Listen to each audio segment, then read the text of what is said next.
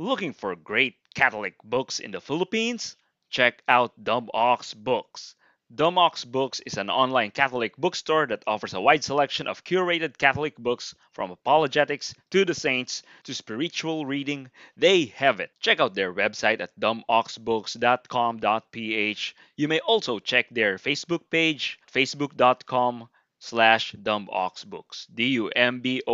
DUMBOXBOOKS. Gary Michuta is our next guest. We talk about his new book, Revolt Against Reality, where he traced the source of all our cultural problems.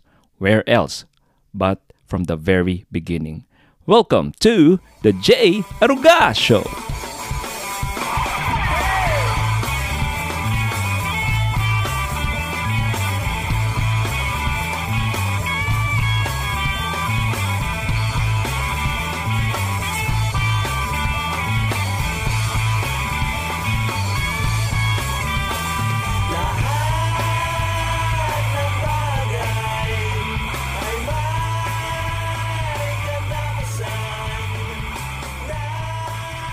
Kamusta? How is everybody doing? Welcome to the Jay Aruga Show. Our next guest is a Catholic author, a speaker, and an apologist. He wrote many books. Among them are Hostile Witnesses, Why Catholic Bibles Are Bigger, and the book that we'll talk about today is Revolt Against Reality. He hosts a radio show, which is also a podcast, entitled Hands on Apologetics. Ladies and gentlemen, please welcome Gary Michuta. Gary, how are you doing? I'm doing great, Jay. How are you doing? Merry Christmas, by the way. Oh, yeah. Merry Christmas to you too, and advanced Happy New Year. We're recording this in between Christmas and New Year, by the way, to the audience. Yeah. I probably shouldn't have said that. No, that's fine. I'm good. How is everything on your side of the planet? Well, everything's fine, I guess. I mean, it's the usual craziness. Mm-hmm. And it's just, things just seem to get stranger and stranger as time goes on. So, all is good. Can't complain. Yeah, and that's why you wrote the book, because of all those craziness in the world that we see now.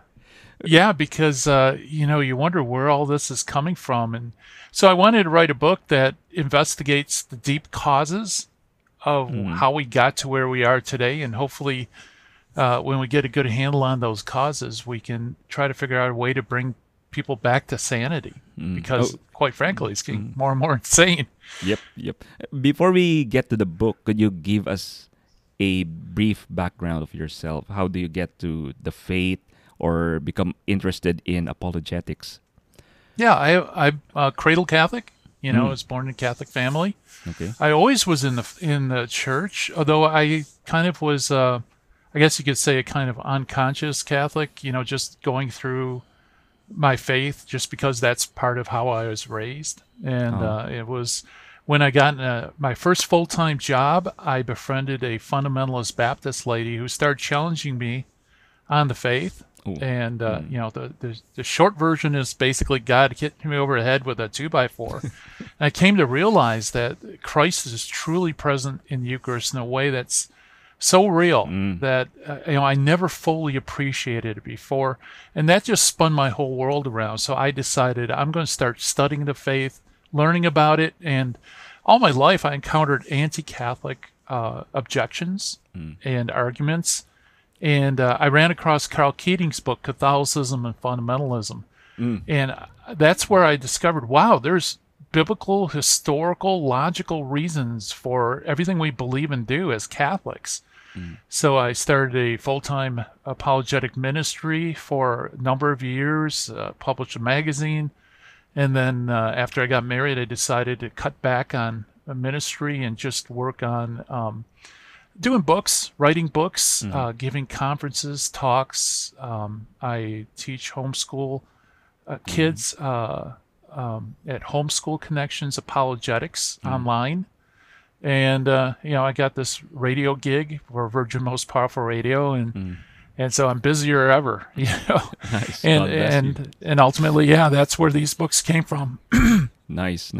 The Eucharist is really powerful. I hear a lot of conversion stories and reversion stories because of the power of the Eucharist.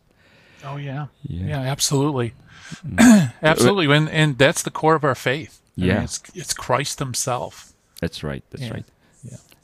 When I read your book, so we'll talk about Revolt Against Reality.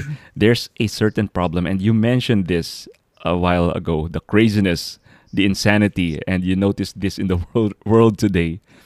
And you used a different methodology in determining the root cause of this problem. Can you tell us about it? Yeah.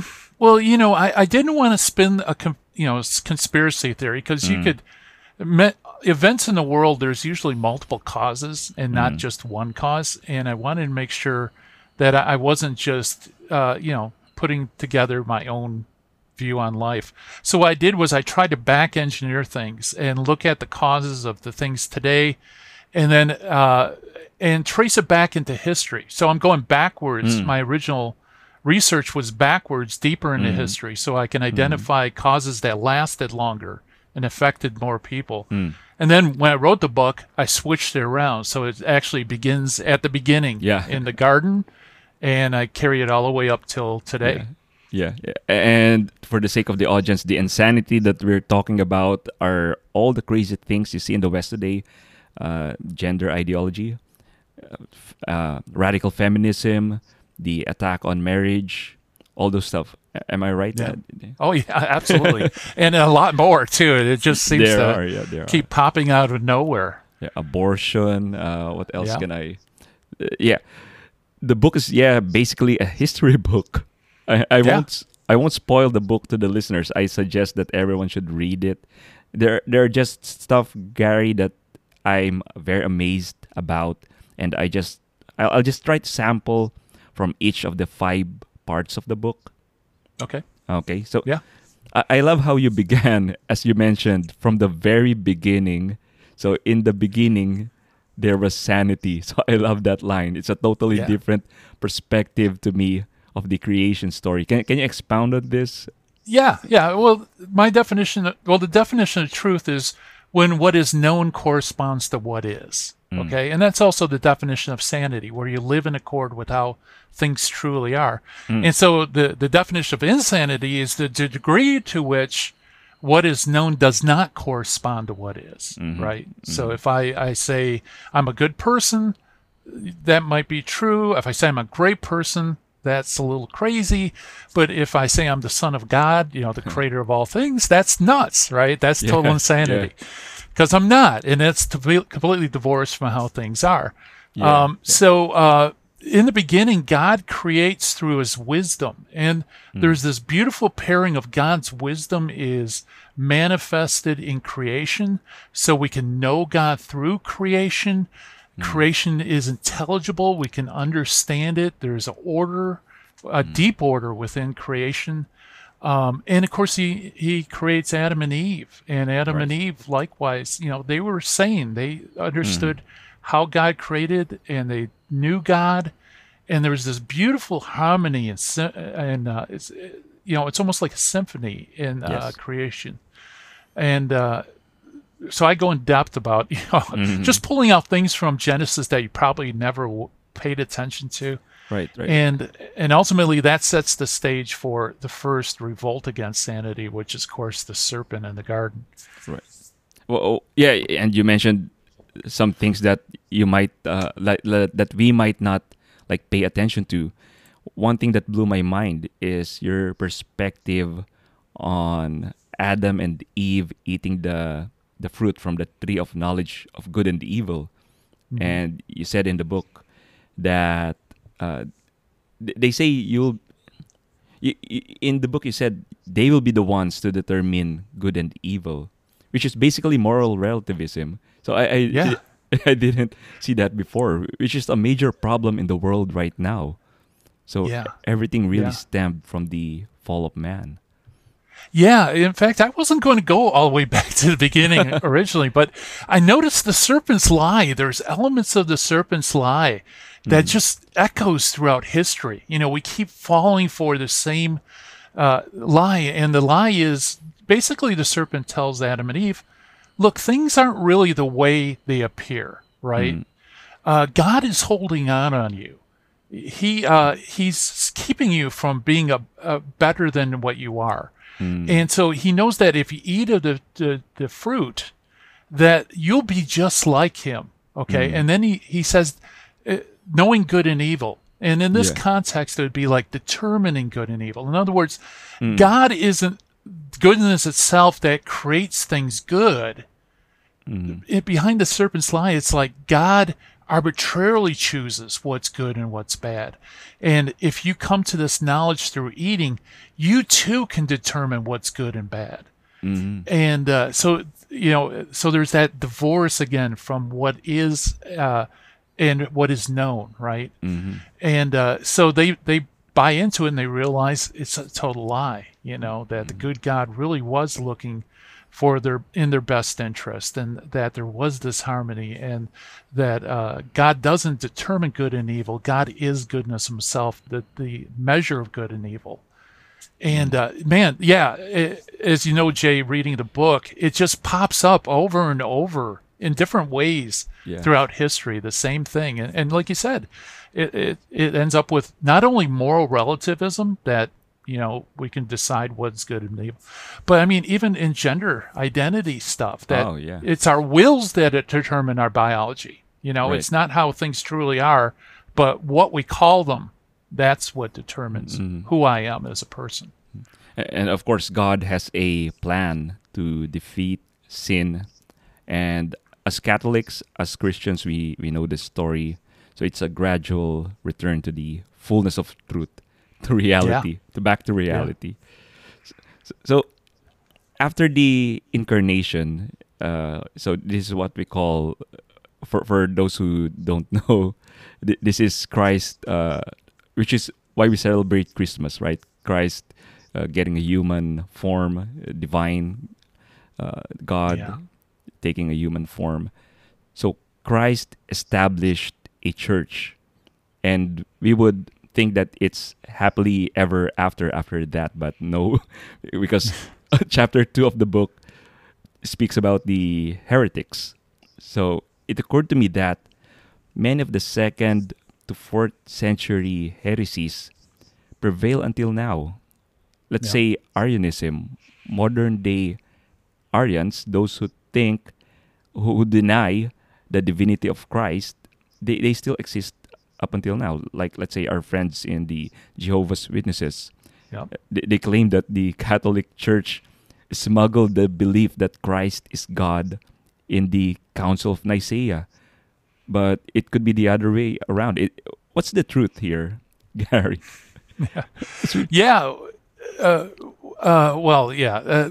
the truth is, and what I say in my book, is that the incarnation is like the pivotal moment in human history where God becomes man. And it's like this nuclear explosion, right, that's revealed.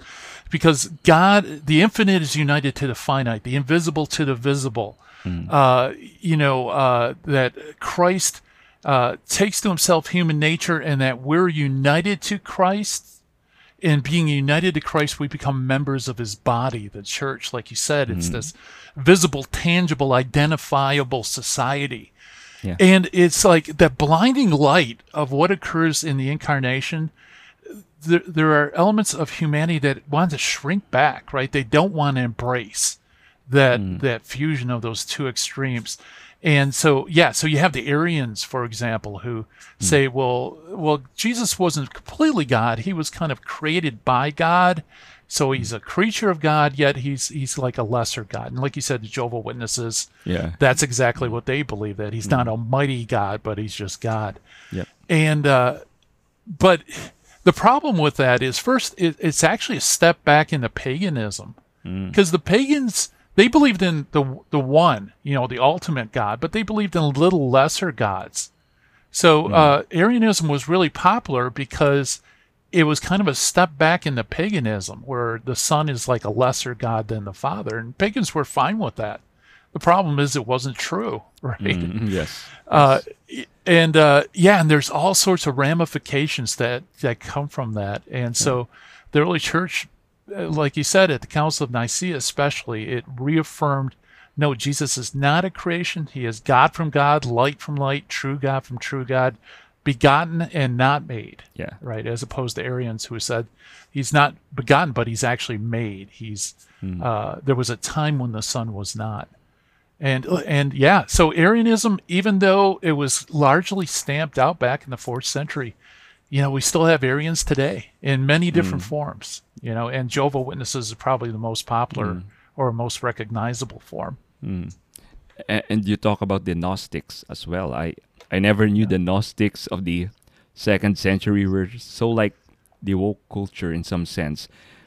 Although they look lowly on womanhood, but for them, women should make themselves male in order to enter the kingdom of heaven. So sounds to me like transgenderism. Also, they are anti-procreative, which sounds to me like they have the contraceptive mentality and the pro-abortion mentality. So, yeah, oddly enough, yeah, that 2nd century, that's where they attack the other extreme, right? They say, fine, Jesus is God, but the humanity wasn't really humanity. It just appeared to be human, you know? Yeah. So it's all phantom. But you're right, though, the implications of when you start pulling out what's behind their logic, it actually squares a lot like radical feminism, you know, that the only way to for women to succeed is to be more like a man. Oh, yeah. Right? Yeah. And that includes, and in order to become more like a man, you have to detach yourself from your biology, right? So they're pro-abortion because giving birth hinders themselves from being sexually available and other things, you know, and they're for contraceptives, things like that. Yeah, and I'm glad you picked that up because there's a Gnostic text called the Gospel of Thomas where it actually says that. I mean, that is part of Gnostic thought. And so once you start playing with the incarnation, either denying Christ's humanity or his divinity, you start running it. You can see the same errors that we have today. And that's why I trace all the problems back to denial of the incarnation in one form or another. And I also read about Julian the Apostate's government subsidizing charity. And it's very similar to socialism. Communism, which is a lot of our left-leaning friends are pushing forward these days. So the themes are repeating.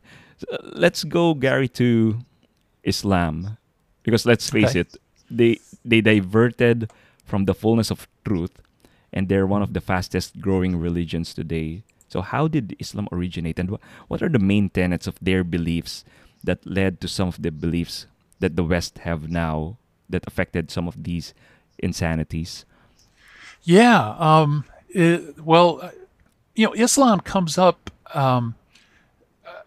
It's in my book. I actually dedicated a lot more originally material to the birth of Islam.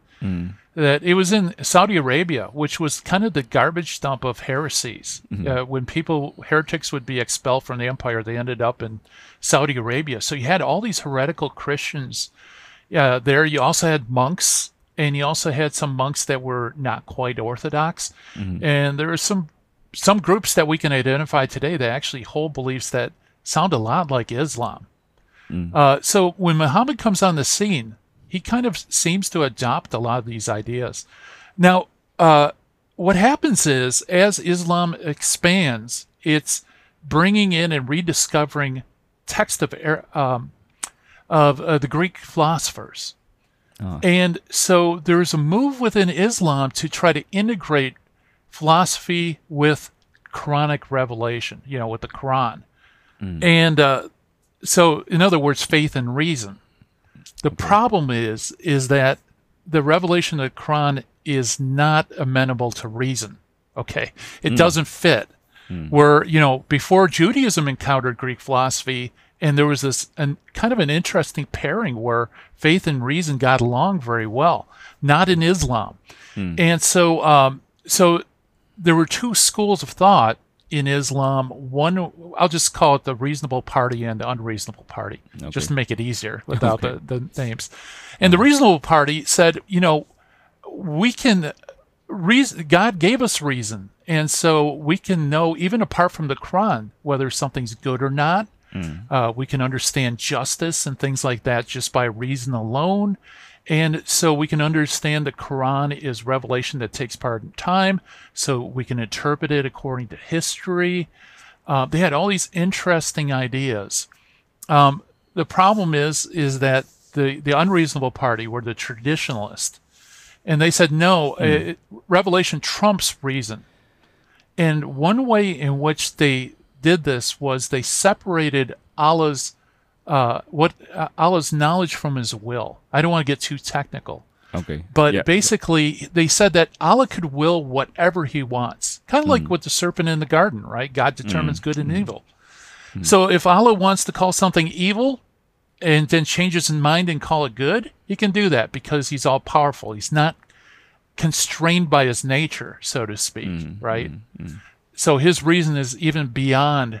So we can't know God through nature. The only way we know God is through the book, and that's why Islam is really a religion of the book, kind of like Protestantism. And the only way to know something is through what's revealed about it. And this destroys science in Islamic countries, because you can't do science like that, right? Yeah. There's this awesome quote that I got from Robert Riley in his book, The Closing of the Muslim Mind, where there is a Muslim scientist who said it's un-Islamic to say when you combine hydrogen with oxygen, you get water. He says what you should say is when you combine hydrogen and oxygen, by Allah's will, it becomes water. So there's no particular properties of hydrogen or oxygen. What matters is whatever Allah wills. He could will it becomes a zebra or a rhinoceros or something, right? So anyway, so they have these two diametrical parties. And by the way, the Reason Party wasn't very reasonable either, because they said that Allah was under compulsion to do what was right and good. And of course, that's like the one term you never apply to God in Islam is compulsion, because God is above all things. So that kind of sets the stage for how Islam kind of unfolds, you know, that there's this arrested development because of that separation. Ultimately, the unreasonable party wins. And that idea that God's will is separate from his nature starts seeping into Europe, because eventually Islamic commentators and the writings of Aristotle start filtering into Europe in the Middle Ages. And that starts causing problems in Europe.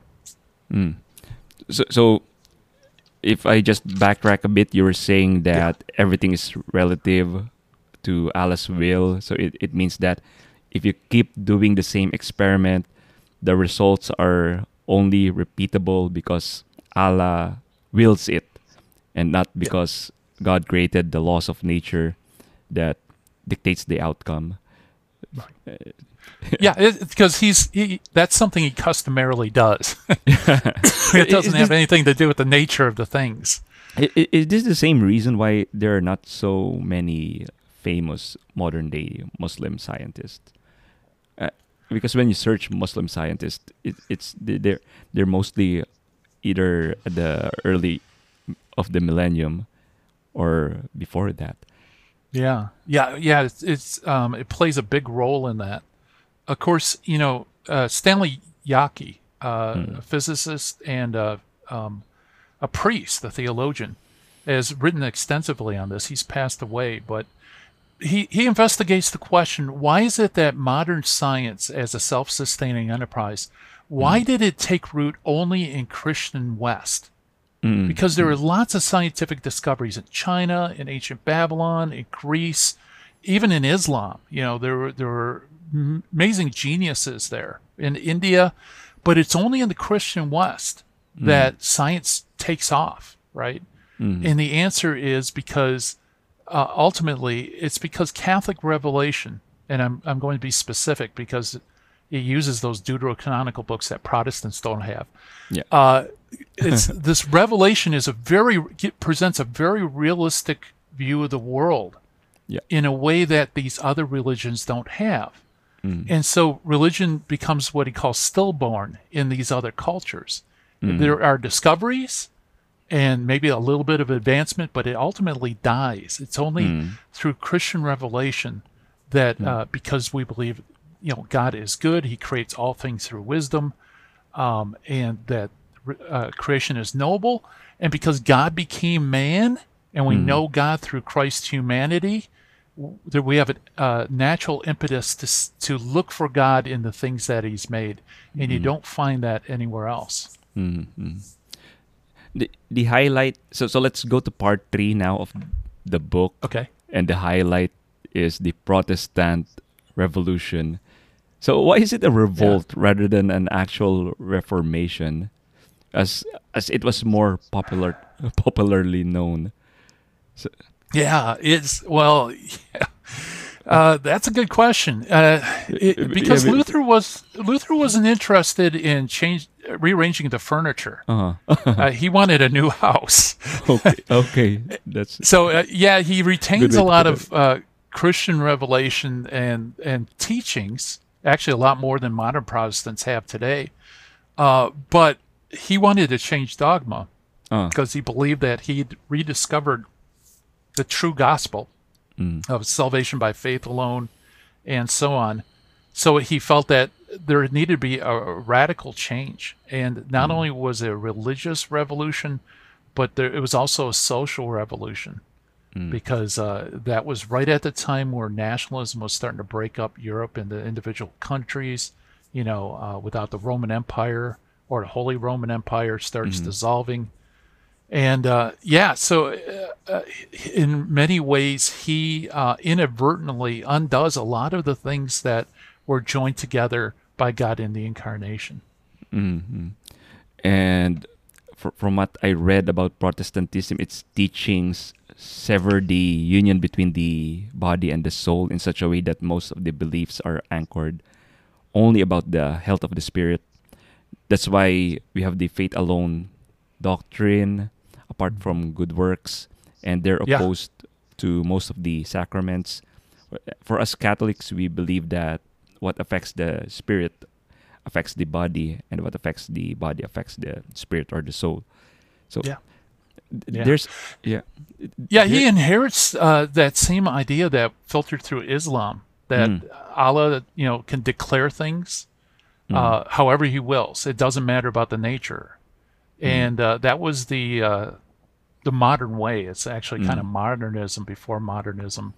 But anyway, so Luther comes up with this idea that how we're made right with God is that God calls us just, but we don't actually become just. We're just legally imputed as just. And so by doing that, he divides all these things, like you said. It's like now it's the salvation of the soul that's primary, not the salvation of the body and soul. Now faith and works are seen as separate things rather than together. And you know, that it's like a crack in a windshield, right? Once you get that little chip, it just starts splintering. And for Luther, suddenly everything starts splintering apart. So no longer do we have free will and God predestines? Now it's only predestination. We don't have free will. Now everything is grace, and it has nothing to do with human agency. Now everything is faith and not by works. And even divides like church and state in a way too. That the state is for, you know, those who aren't Christian, who aren't spiritual, where the church is more concerned with the interior spirituality and well-being of the soul, you know, and that has radical consequences, not only in terms of theology, but also one of the first things Luther gets rid of is the Mass, right? Although he still holds on to the real presence of Christ in the Eucharist, he gets rid of the priesthood, he changes the Mass, and he starts slowly rejecting, part by part, things that Christians had always held on to. And we could go on, but you're absolutely right. It just kind of falls apart with him. And you mentioned the separation of church and state. That's where I'm going to next. The next chapter of your book, the epistemological revolt part of the book. And it talks about the religious-secular binary. This sounds awfully familiar to some quote-unquote Catholic politicians in the U.S., because one example is like President Biden, who says he's a devout Catholic, yet he supports abortion. And when and how did the religious secular binary come into prominence? Yeah, well, once Protestantism comes on the scene, that revolt happens. What happens is, remember, at that time, there were church-state religions. Okay, so church and state were fairly closely united. And so when a country became a different religion or a Protestant denomination, it changed its government as well. And so not only do you have Christianity splintering in an enormous rate, right, because that unity that was in Christ is lost, but you also have wars breaking out, religious wars between Catholics and between Protestants and Protestants. And so because of that, they were, there was an effort to try to find a way to unite everybody apart from the church, right, apart from Christ. And so one of the ways they that came about was this idea, well, if we just distinguish earthly things from heavenly things and live in these two spheres of church and state, then the religious people can have this nice little safe area that could talk about internal spiritual stuff. Again, you know, it's internal versus the external, the body and the soul, like you mentioned. And then and the state could be concerned about, you know, things like life, liberty, property, things like that, the earthly stuff. And what they did was they divested the church of these things. Because if you think about it, what is life? When does life begin? Is every life sacred? When should what's the just way for a life to end? Those are not state questions, right? Those are religious philosophical questions. Same thing with liberty and property. You know, it's the same thing. But what it did was it kind of usurped part of the property and put in this little compartment. And you, like you said, you end up with this double truth thing that people could say, well, as a Catholic, I believe all these internal spiritual stuff, but in terms of living in real life, I can do the exact opposite, you know, and that's A-okay.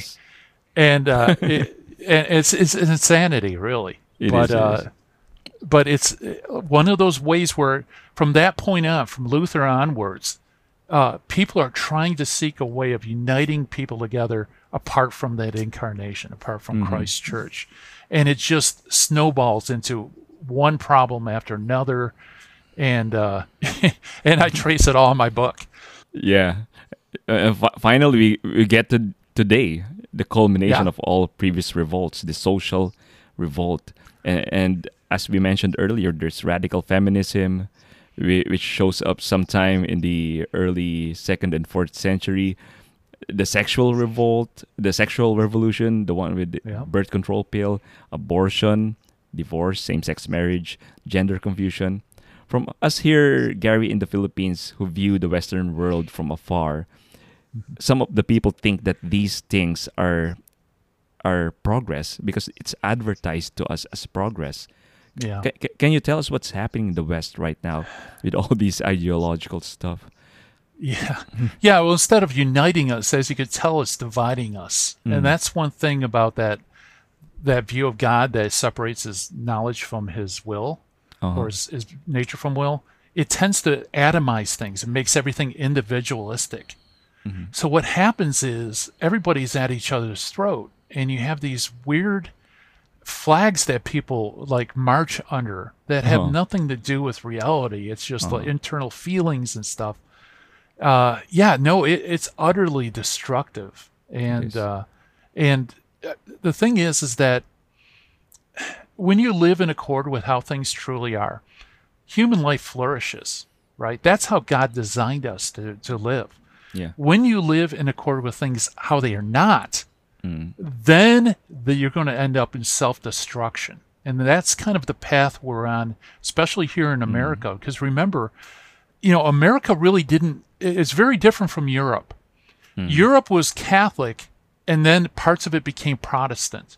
In America, at least for from our perspective, it didn't have that that Catholic period. It just started as Protestantism. The Spanish were here earlier, but they were largely on the way out as we were basically populating America.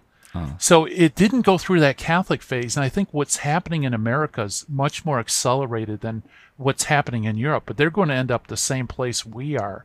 Mm-hmm. And that is that everybody's at each other's throats. Mm-hmm. In my book, I talk about how we end up in these silos, information silos, mm-hmm. where you just want bias confirming information, mm-hmm. you know, tribal thought.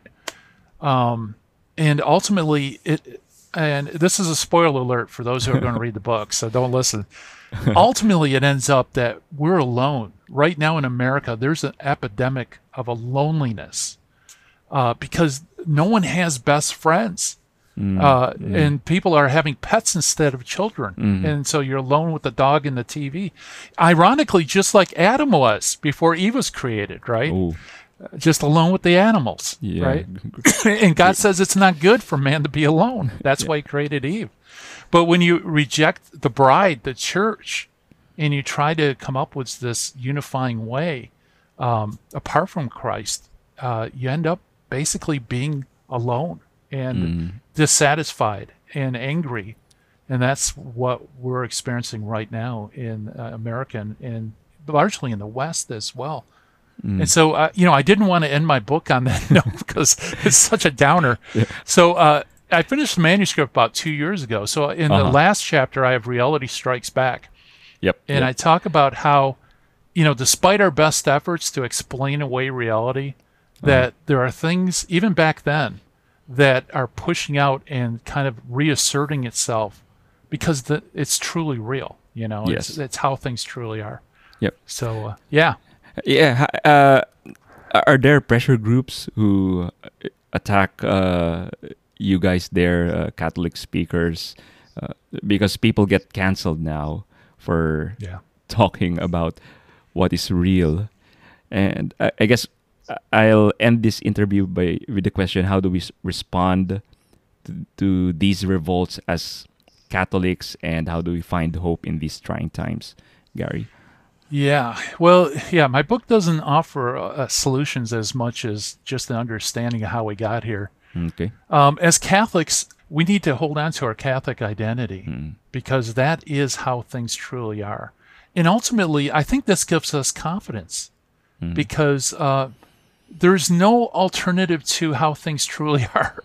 You know, they are what they are, and you can deny reality, but ultimately that path leads to destruction, and you're really just going after ghosts that don't really exist.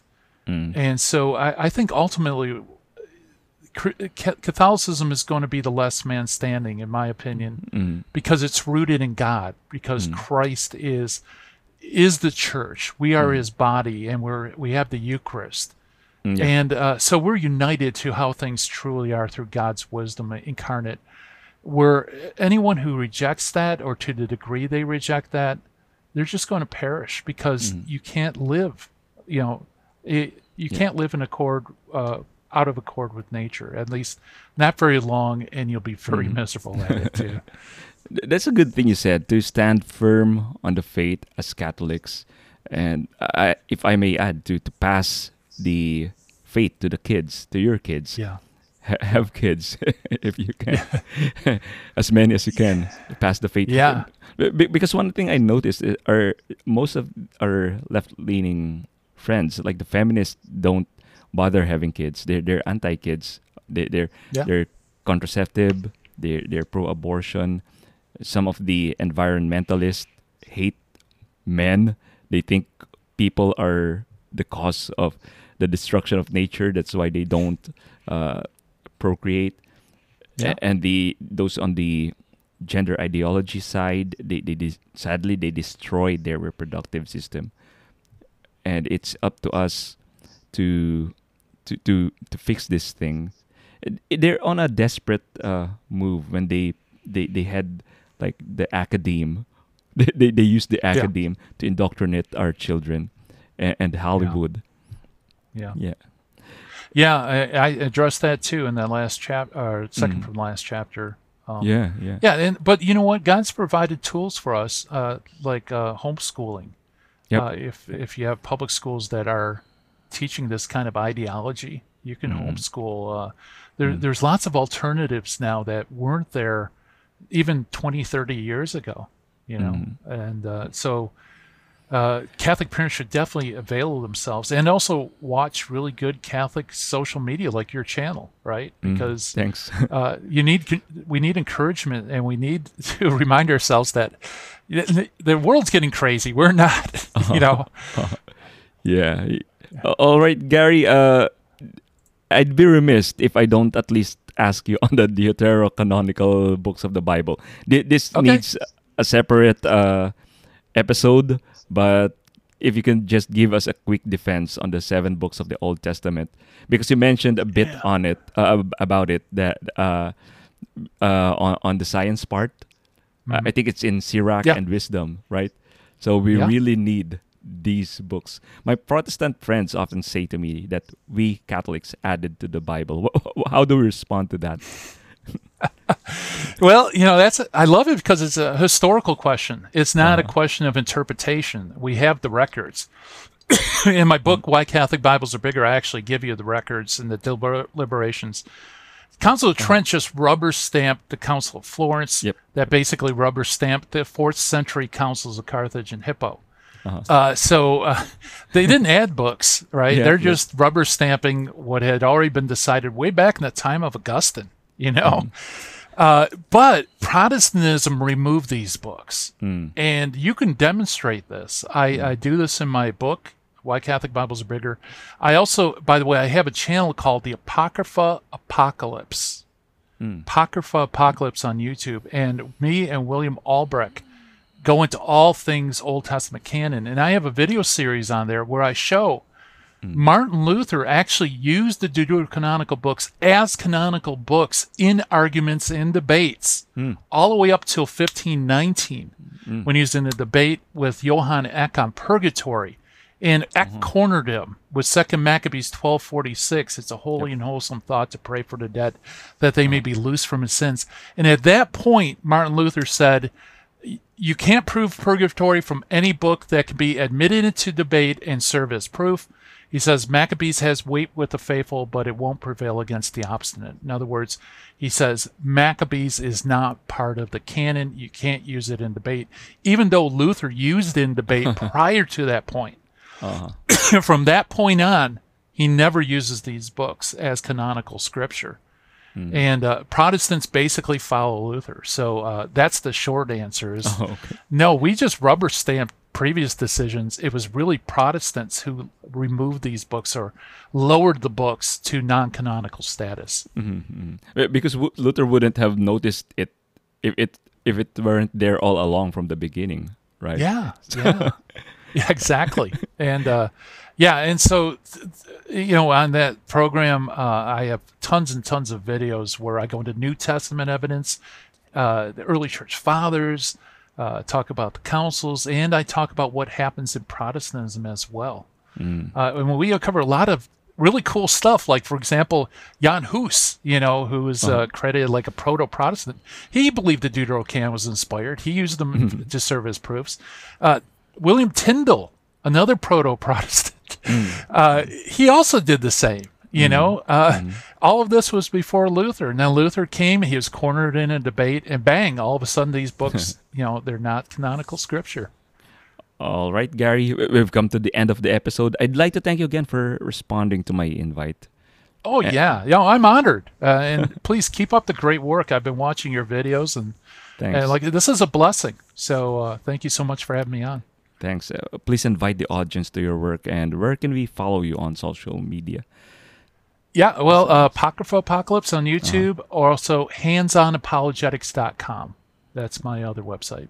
Okay. Thanks again, Gary. You're a blessing. This has been another episode of The Jay Aruga Show. At the end of the day, it will be night. Goodbye.